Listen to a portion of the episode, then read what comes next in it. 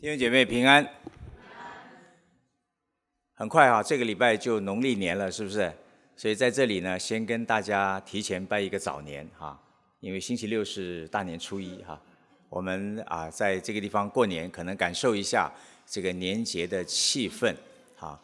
我知道维塔姐妹的家人也来这里啊，一起过年，是不是？我们也欢迎他们哈，我们也欢迎他们，我们很多人啊来到我们中间啊，我们感谢主。今天我们要思想的是耶利米书二十二章的一篇信息。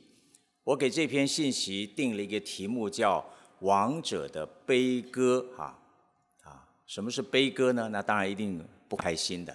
其实我本来也想更用一个更重的字，叫《王者的挽歌》啊，你就知道啊，在耶利米书这个信息来到二十二章的时候呢，其实是非叫人非常沉重的一个信息。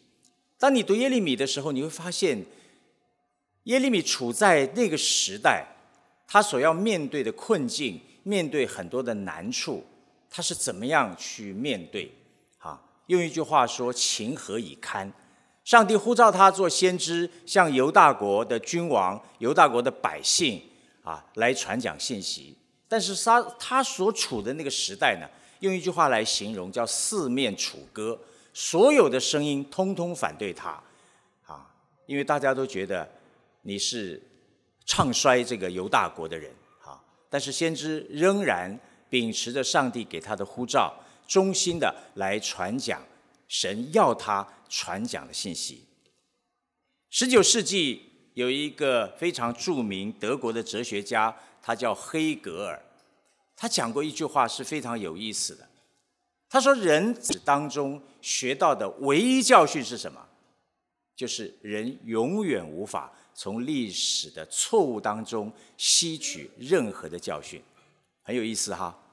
我再重复一次哈：人在历史当中学到的唯一的教训，就是人永远无法从历史的错误当中怎么样吸取任何的教训。”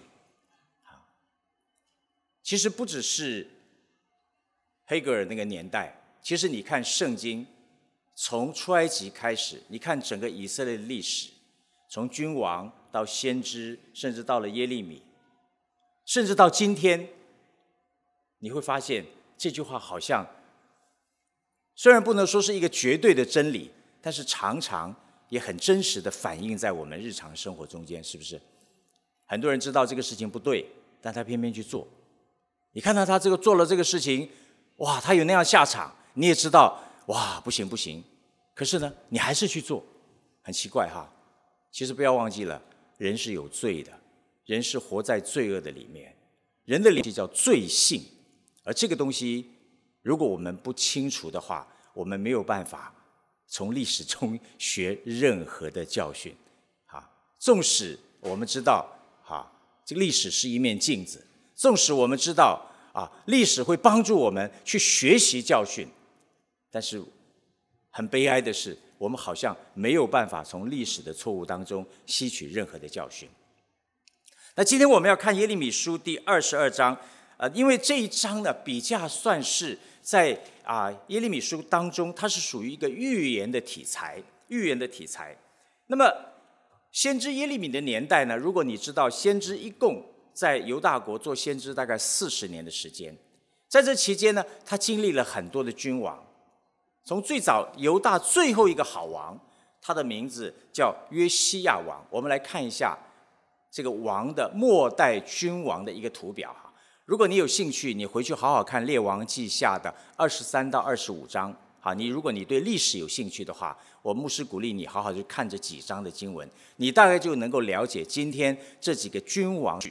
约西亚王是犹大国幕后的一个最后一个好王，他曾经兴起一个非常重要的宗教改革，甚至在圣殿里面发现了律法书，所以带来以色犹大国的一个复兴。但是很可惜呢，约西亚王英年早逝啊，他跟埃及法老尼哥打仗的时候不幸战死。其实很多圣经的学者在研究这个约西亚王，其实。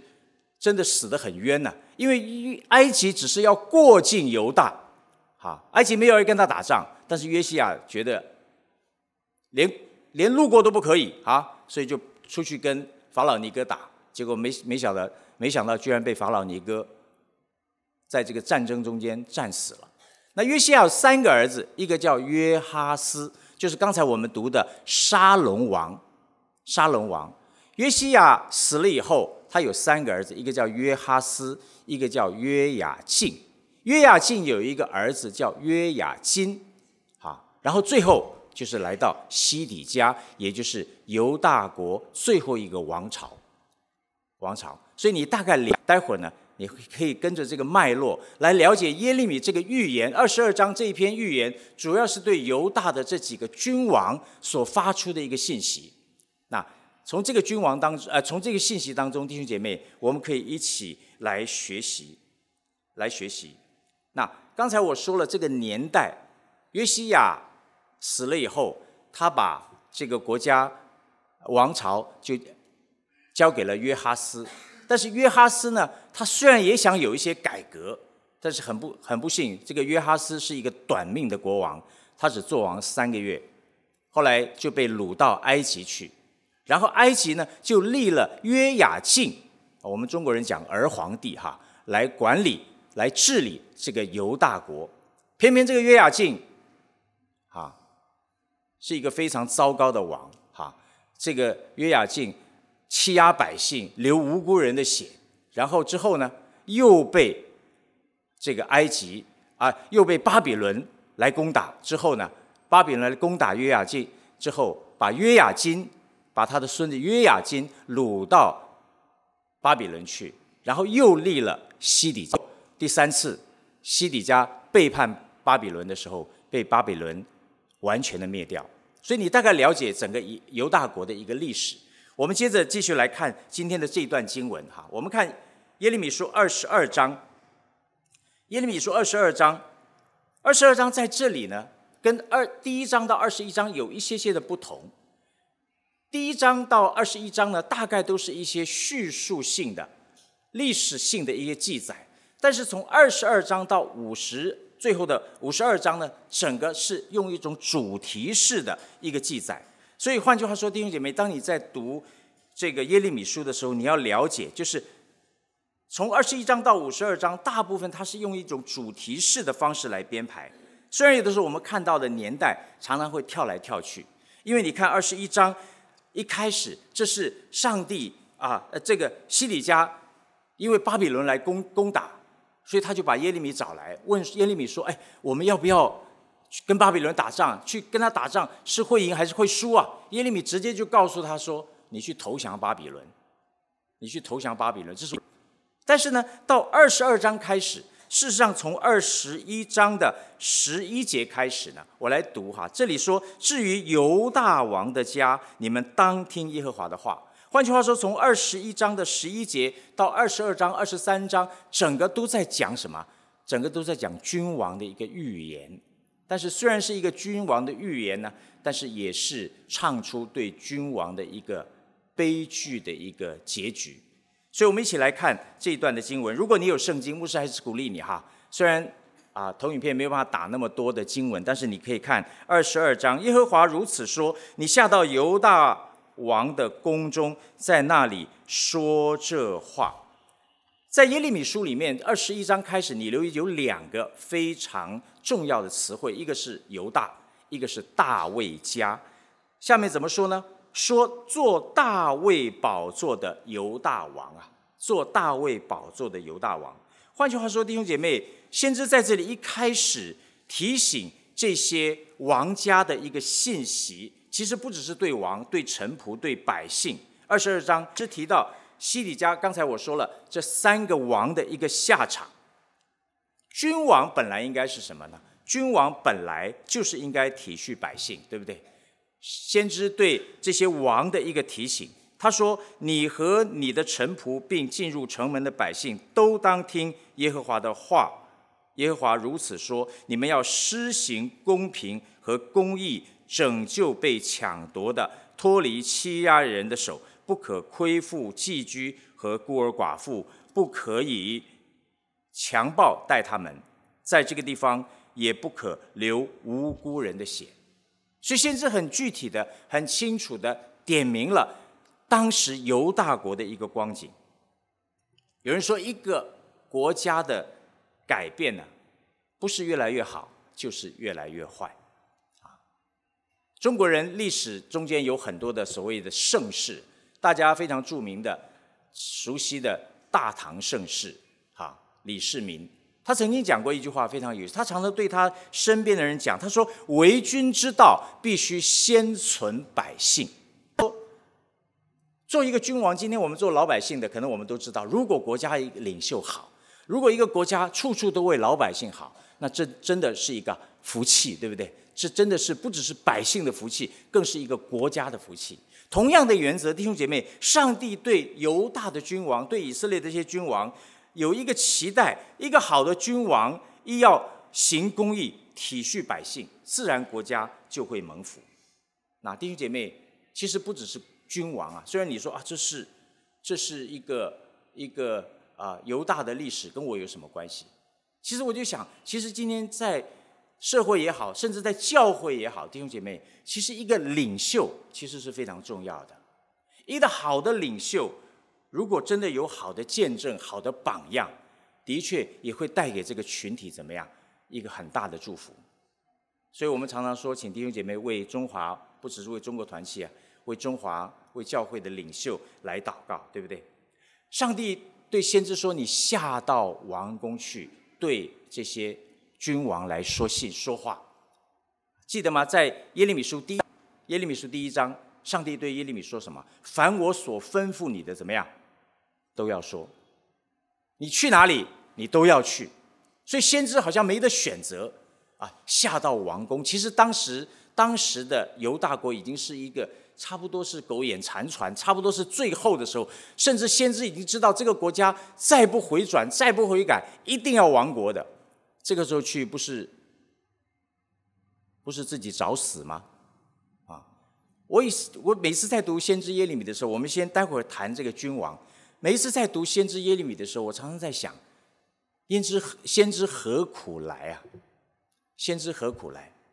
你觉得耶利米是不是真的胸怀百姓、胸怀世界？哇，先知真的是内中有很大的这个热忱，真的要去劝犹大国悔改吗？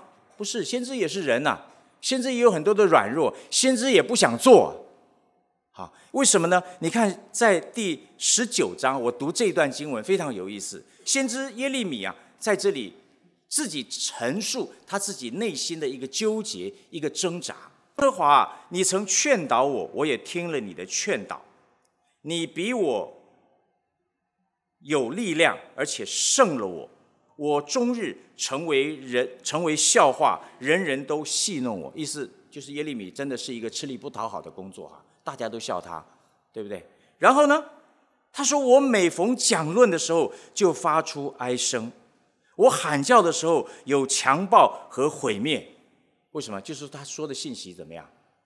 人家全部是唱衰的，他说的信没有人要听的。哎呀，算了，我们中国人讲一句话：‘此处不留爷’，怎么样？自有留爷处嘛，对不对？是不是？然后先知下面怎么说呢？但是上帝没有放过他。”上帝说什么？他说：“因为耶和华的话语终日成为我的灵入讥讽。”意思就是说，当他传讲这样信息的时候，这些话反而成为他的，人家笑他啊！因为他说犹大要亡国了，有在当时有很多的假先知说平安了，平安了，都没有问题，没事，有上帝与我们同在。但是先知耶利米说：“你们要投降巴比伦。”然后。他说：“我若说我不再提耶和华，也不再奉他的名讲论，哦，先知不想讲了。他说我不想讲了，我嘴巴拉链拉起来，什么都不要说，对不对？你们是咎由自取，这是你们自己该有的下场。但是呢，圣经有一句话非常有意思，这是我很喜欢的一句话。”他说：“我若不再奉他的名讲论，我便心里觉得似乎有烧着的火闭塞在我的骨中，我就含忍不住，不能自禁。”这是耶利米书在他陈述这个先知心境中间最精华的一点。他的里面有什么？有火，他不能够自禁。我在想，上帝为什么当然，上帝爱以色列的百姓。上帝为什么要先知下到王宫去对这些末代的君王继续的不厌其烦的要他们悔改、悔改、悔改？哎，各位，上帝是预知的上帝嘛？上帝是全能的上帝嘛？是不是？上帝知不知道这些王不会悔改，至终不会悔改？上帝知道，那为什么还多此一举呢？很多时候我们不，很多人我会很多人会说，先知耶利米是一个很失败的先知，为什么？因为在他的信息里面没有任何的成就啊！好，比方他去讲，我如果是耶利米，我讲哇，悔改大复兴，哈利路亚，是不是？我很有成就感啊，是不是？弟兄姐妹，上帝为什么叫耶利米去？我觉得至少有两个：第一，上帝没有放弃以色列的百姓，即便以色列百姓，即便这些君王不断的违背上帝，上帝没有放弃他的百姓。第二，上帝没有放弃耶利米，耶利米不想干了，耶利米不想做，上帝没有放弃他。弟兄姐妹，如果上帝不放弃，我们为什么要放弃？这是一个非常好的一个信息，弟兄姐妹，不只是对耶利米、对领袖、对教会的弟兄姐妹，对我们每一个人弟兄姐妹，其实都是一样。今天有一种文化叫躺平文化，对不对？很多年轻人都喜欢躺平，对不对？什么叫躺平？你为什么要躺平？因为什么都做不了，什么都改变不了，对不对？就躺平喽，就干脆躺平喽。什么意思？躺平就是反正就是这样了。耶利米可不可以躺平啊？利米可以躺平嘛？当然可以躺平啊！反正这些百姓、这些君王不悔改，怎么样？还拎刀来逮鸡啊？你知道吗？那是你家里的事啊，跟我没有关系的，对不对？但是上帝没有叫耶利米躺平，上帝仍然吩咐耶利米下到王家去，对百姓臣仆来传讲这个信息。这个信息是什么？这个信息让他们重新回想。上帝对他们的约定，上帝重新对他们的约定，弟兄姐妹，也许有的时候我们现在所处的环境，我要鼓励弟兄姐妹，特别我们中间有很多来读书的学生，哈，我知道很多你们来读书面对很多学习语言的一困境，哈，千万不要选择躺平，好不好？啊，千万不要选择躺平，哈，说反正我也学学不会英语，也听不懂，不要躺平，继续努力。在困境的中间，弟兄姐妹，我们选择坚持，我们仍然奋进，上帝一定会帮助我们。那回到这一段的经文，我想要讲两方面。今天牧师讲两方面，第一就是回转什么？回转，重新回顾上帝对他们的那个圣约，重新重温上帝对他们的圣约。投影片给我们一下，好不好？那个不变的圣约是什么？大卫家的应许，刚才我说了，在这段经文中间反复出现一个犹大，一个大卫，意思就是说，在撒母耳记下第七章，上帝早就应许大卫，先知拿单给他一个应许，就是说，如果你遵行、谨守、遵行上帝的律法，那么大卫的家就保证世世代代着都有人做这个王位，明白我的意思吗？所以先知在这里用一种预言的方式，他说：“你们当听耶和华的话。”耶和华如此说：“你们要施行公平公义，拯救被抢夺的，脱离欺压人的手。”等等。下面，然后他说：“你们若认真行这事，就必有坐大卫宝座的君王和他的臣仆、百姓，或坐车或骑马，从这城的各门进入。”什么意思啊？车水马龙啊！耶路撒冷城怎么样？一定会人来人往。是一个非常繁华的一个城市，意思就是说，当这些百姓、当这些君王若是行公义、好怜悯，按照上帝的标准行这个原则来行事的话，上帝一定祝福的。弟兄姐妹，真的是这样。同样对我们来说，如果我们真的愿意按照圣经、按照上帝给我们的一个原则标准来过基督徒生活的话，上帝一定会赐福给我们，这是圣经的应许。虽然说这是给大卫家弟兄姐妹应用在我们今天也是一样，但是下面有一句话很有意思，他说：“你若不听这些话，那结局来了。”上帝好像给我们一条路在前面选择嘛。事实上，《生命记》我们常常说，《生命记》有一个约定，生命之约，在神学上讲到生命，生命之约很简单，就是上帝给我们两条路，一条是蒙福的路，一条是咒诅的路，就这么就这么简单。第二点，基督的信仰是非常简单的。上帝给我们的原则是非常简单的，就是遵行上帝的律法，没有别的嘛，没有别的。好，那基督徒有的时候，我们常常会说：“哎呀，这个不行，那个不行，那个不行，那个不行。”很多的原则我们在那里纠结，是不是？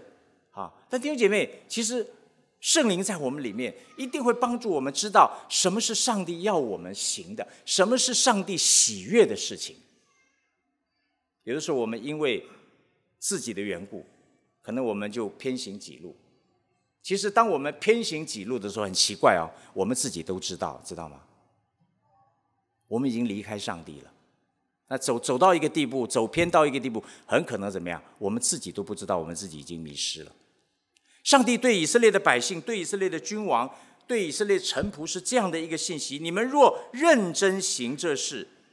上帝要赐福你们，如果不听这些话，耶和华说自己起誓，这城必变为荒场。你注意，这里审判的信息来了。如果你不听，如果你持续的背逆，这城必变为怎么样？荒场。下面用很非常写实的一个描述，这边说什么？他说：“耶和华论到犹大的王家如此说。”这里犹大王王的家，这里不只是单一的国王。这是指的整个当时的一个君王，包括谁？包括约哈斯，包括约雅敬，包括约雅金，包括西底家。事实上，在这里，西底家这个犹大国还没有亡啊，还没有亡。这些信息是提醒这些百姓，如果不认真行这些事，不认真行公义的事，要小心呐，上帝的审判要到。弟兄姐妹，其实基督徒我们在我们的信仰生活中间。其实上帝给我们两条路嘛，是不是？一条就是遵行他的旨意，一条就是我们走自己的道路。信仰的生活不是那么纠结，信仰生活其实在乎我们愿不愿意顺从上帝的心意来活。大卫之约反复出现，大卫之约的意思就是上帝一定应许由大家世世代代有君王做这个宝座。然后下面怎么说呢？下面说对这些。君王他说：“我看你曾如怎么样？激烈如利巴嫩顶。那激烈是平原，利巴嫩最出名的就是香柏木。所以在这个地方，就是形容上帝给他们是一个佳美的地方。上帝看在上帝的眼中，这些百姓是蒙上帝祝福的。但是我必使你变为旷野，无人居住。下面说什么呀？我必预备。”行毁灭的，各拿器具攻击你，他们要砍下你的香柏木，要扔在火中。那弟兄姐妹，你读到这里，你会觉得很很沮丧，对不对？觉得很哇，好惨呐，下场好惨。但弟兄姐妹，这恰恰反映在耶利米书第一章，记得吗？上帝对耶利米的信息是什么？我呼召你在列国列邦传讲的信息，要拔出、拆毁、毁坏、倾覆。目的是什么？目的是建立栽植。弟兄姐妹，上礼拜孙良牧师在我们中间分享的信息非常好，对不对？他举了那个例子，记不记得？为什么要？因为里面有虫啊！你说为什么要拔？太可惜了。弟兄姐妹，有的时候我们的生命，我们说：“哎呀，上帝，求你翻转我的生命。”当然我们要祷告，但是问题是我们当上帝。光照我们的时候，在我们的生命中间，我们愿不愿意做出这样相对的一个改变？我们愿不愿意让我们的生命真的被上帝拔出、拆毁、毁坏、倾覆？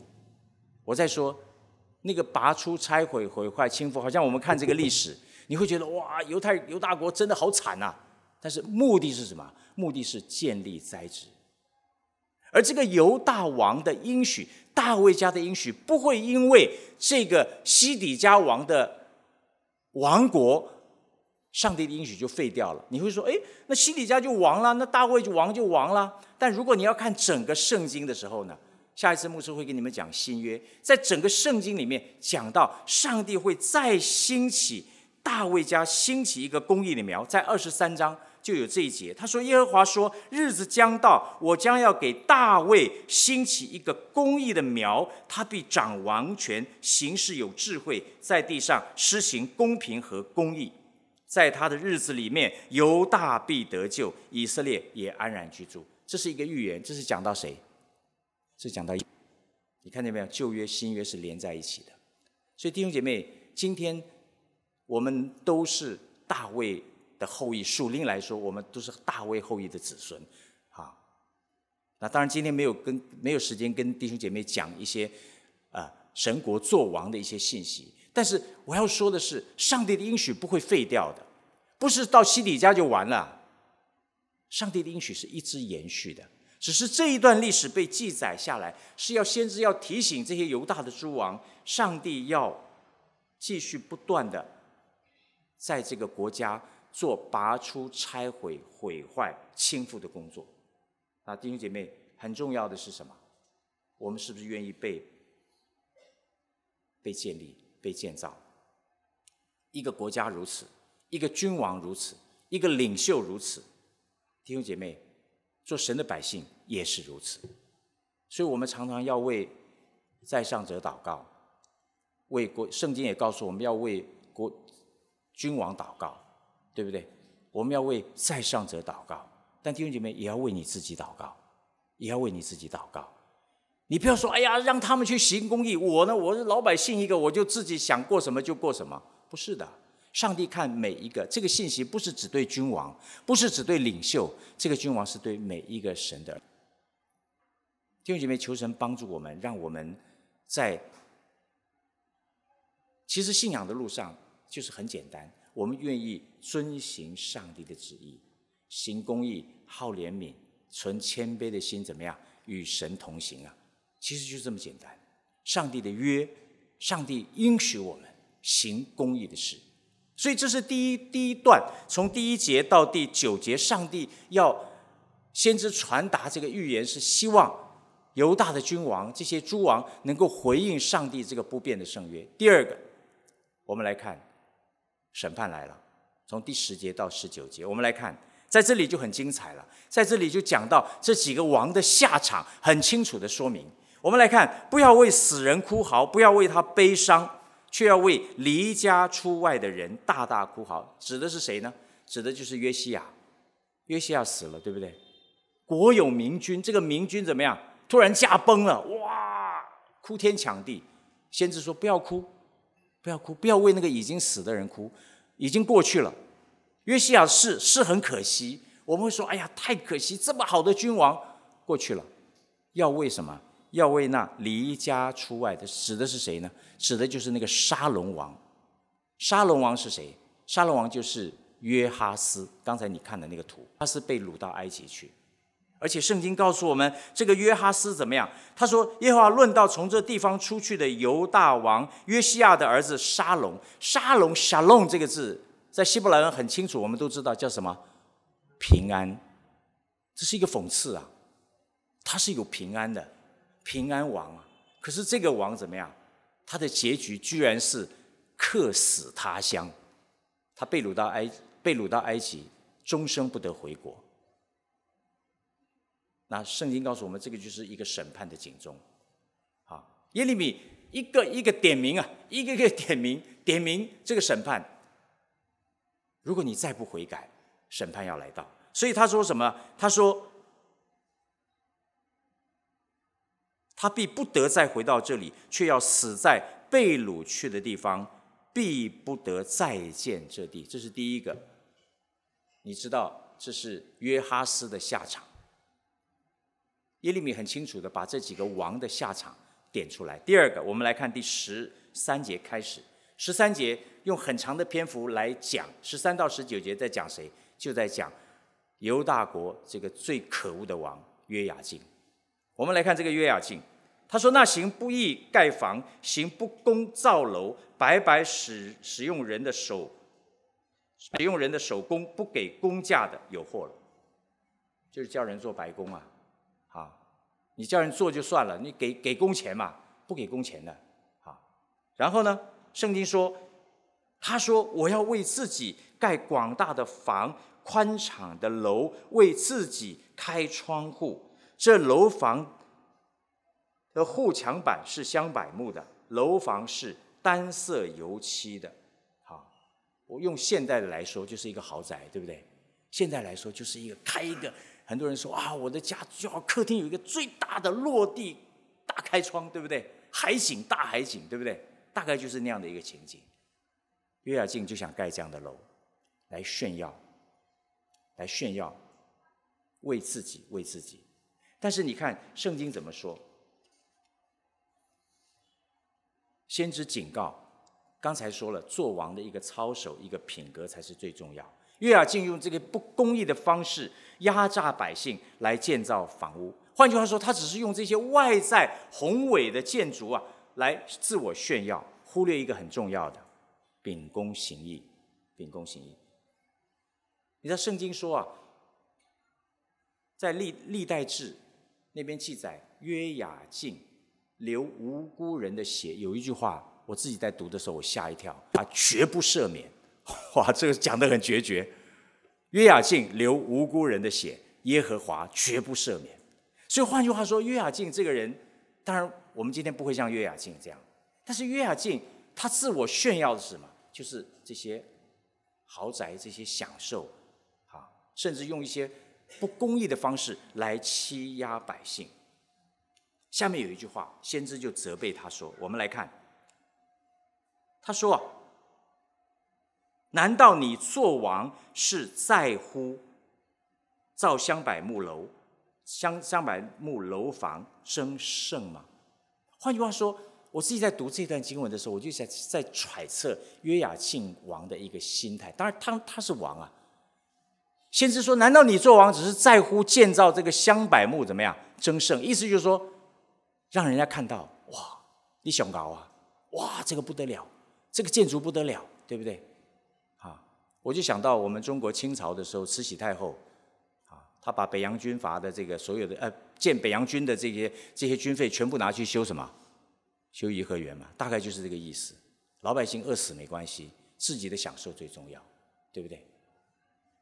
难道你做王是在乎？弟兄姐妹，上帝祝福约雅敬有机会可以做王，他可以做一个好王。但是他做王是在乎争胜，他做王是什么？是为着自己，为着自己。所以弟兄姐妹，我自己在读的时候，我希望今天有一些话，牧师想跟你们分享。每一个在教会侍奉的弟兄姐妹，在团契侍奉的弟兄姐妹，甚至每一个你愿意参与中国团契，不管你是来聚会，不管你参与我们任何的侍奉，弟兄姐妹，我要问。一个问题，你最在乎什么？你最在乎什么？你是在乎别人对你的称赞，别人对你的肯定？你最在乎是不是我们人数越来越多？哎呀，我们的设备越来越好？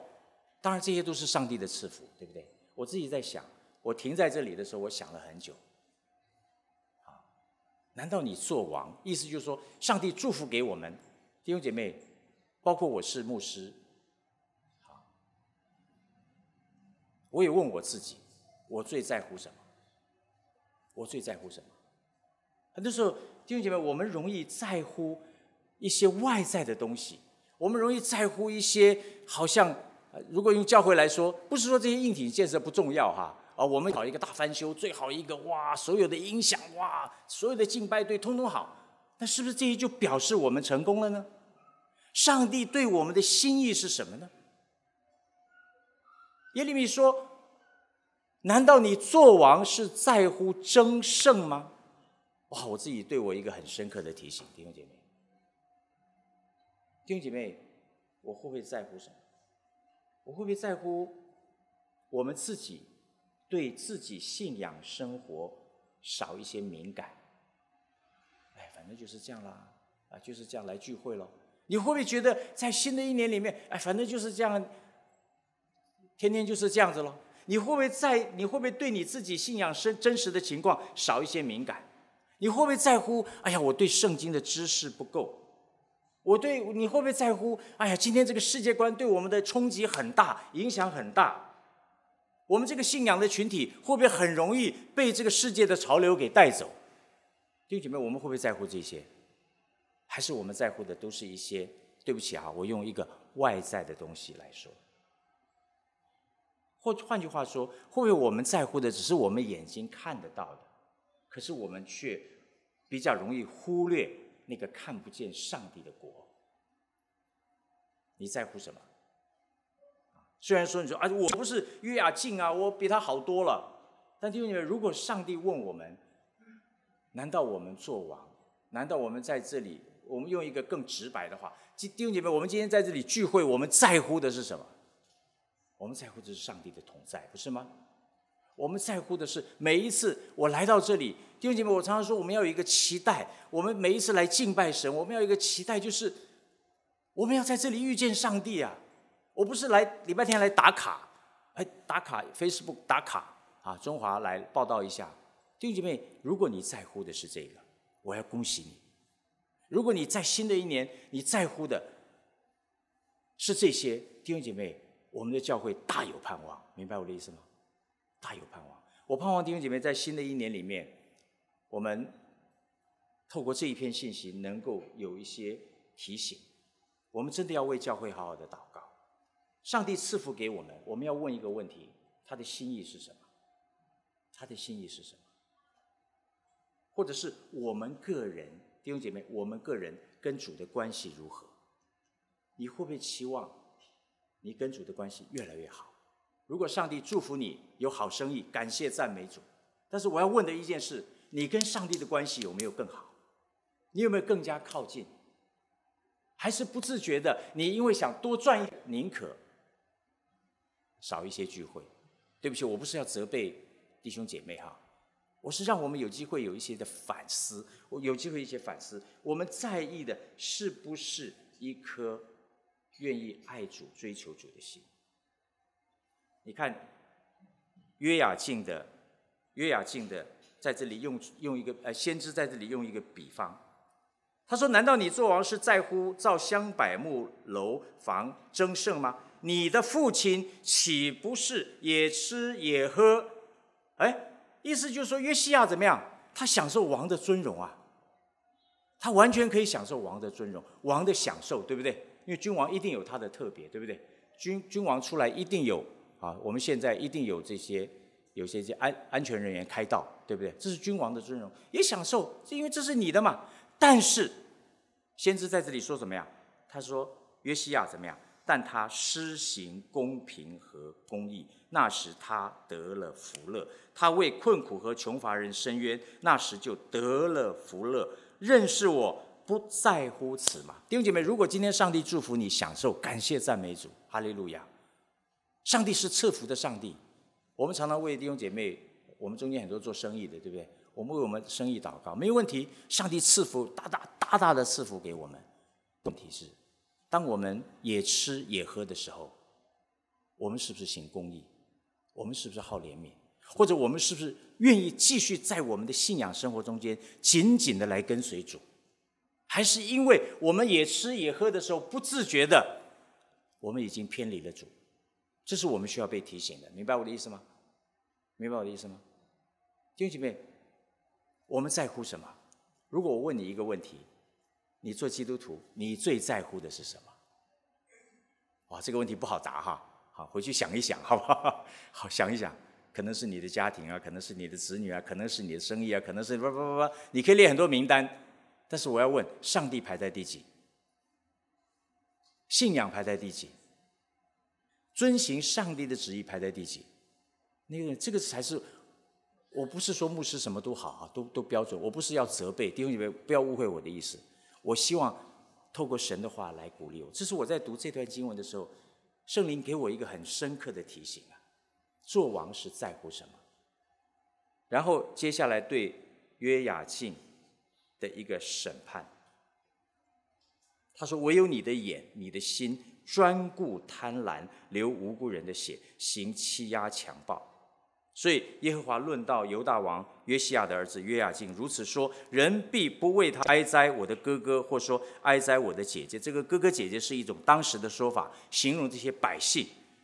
他被埋葬。你注意，约雅敬是犹大国所有君王里面最羞辱的一个君王。他被埋葬，好像怎么样？埋驴一样，用中国人用一句话叫“死无葬身之地”啊，对不对？根据历史学家告诉我们，其实约雅敬死的时候他是被埋葬的。可是巴比伦进来的时候，因为巴比伦实在太气了，把约雅敬坟墓给抛开了，然后把他的尸体怎么样曝尸旷野，跟驴埋在一起。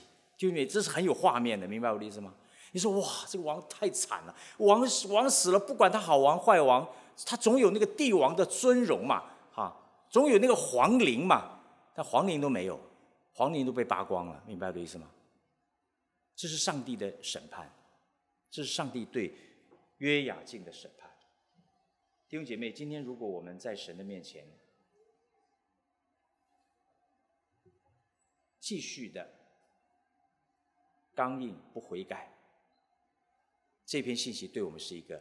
很深刻的提醒，是不是？作为神的儿女，有的时候我们会不会，我们不自觉在我们信仰生活中间，我们忽略了上帝的心意，行公义，好怜悯，存谦卑的心。我们的人生到底是走在一条什么样的路上？我们应该如何回应上帝今天借的这一篇信息，对犹大君王的这篇信息，对我们有什么提醒？我们是不是愿意？真的行在主的旨意里面。今天我们是在新约的里面。你说感谢主，我不是在旧约。新约是什么意思？弟兄姐妹，耶稣基督已经为我们成全这个救恩。新约的意思是什么？新约的意思就是上帝会把他更多的丰富、慈爱、怜悯赐给我们。但是不要忘记，上帝是公义的上帝，让我们可以继续喜乐的来跟随他，让我们在信仰的生活中能够谨慎的。来跟随他，我很喜欢箴言有一句话：敬畏耶和华怎么样？是智慧的开端。所以求神帮助我们，今天就跟大家分享这两点。从犹犹大国的历史里面，盼望我们中间没有人会唱出这样的悲歌，盼望我们中间没有人啊会有这样的结果。我因为上帝有恩典，有怜悯，在新约的里面。我们享受他的恩典跟祝福，但是在享受恩典祝福的同时，弟兄姐妹，让我们从历史中间学教训，好不好？好，不要让那句话成为我们真实的人生，那就糟糕了。好啊，那句话怎么讲？人在历史中学会唯一的教训是什么？就是从来不会从历史当中吸取任何的教训。啊，我们都很软弱，牧师也很软弱。我们都可能跌倒，我们都可能软弱，我们都可能失败，但是我们来到神的面前，求神帮助我们，我们一起祷告。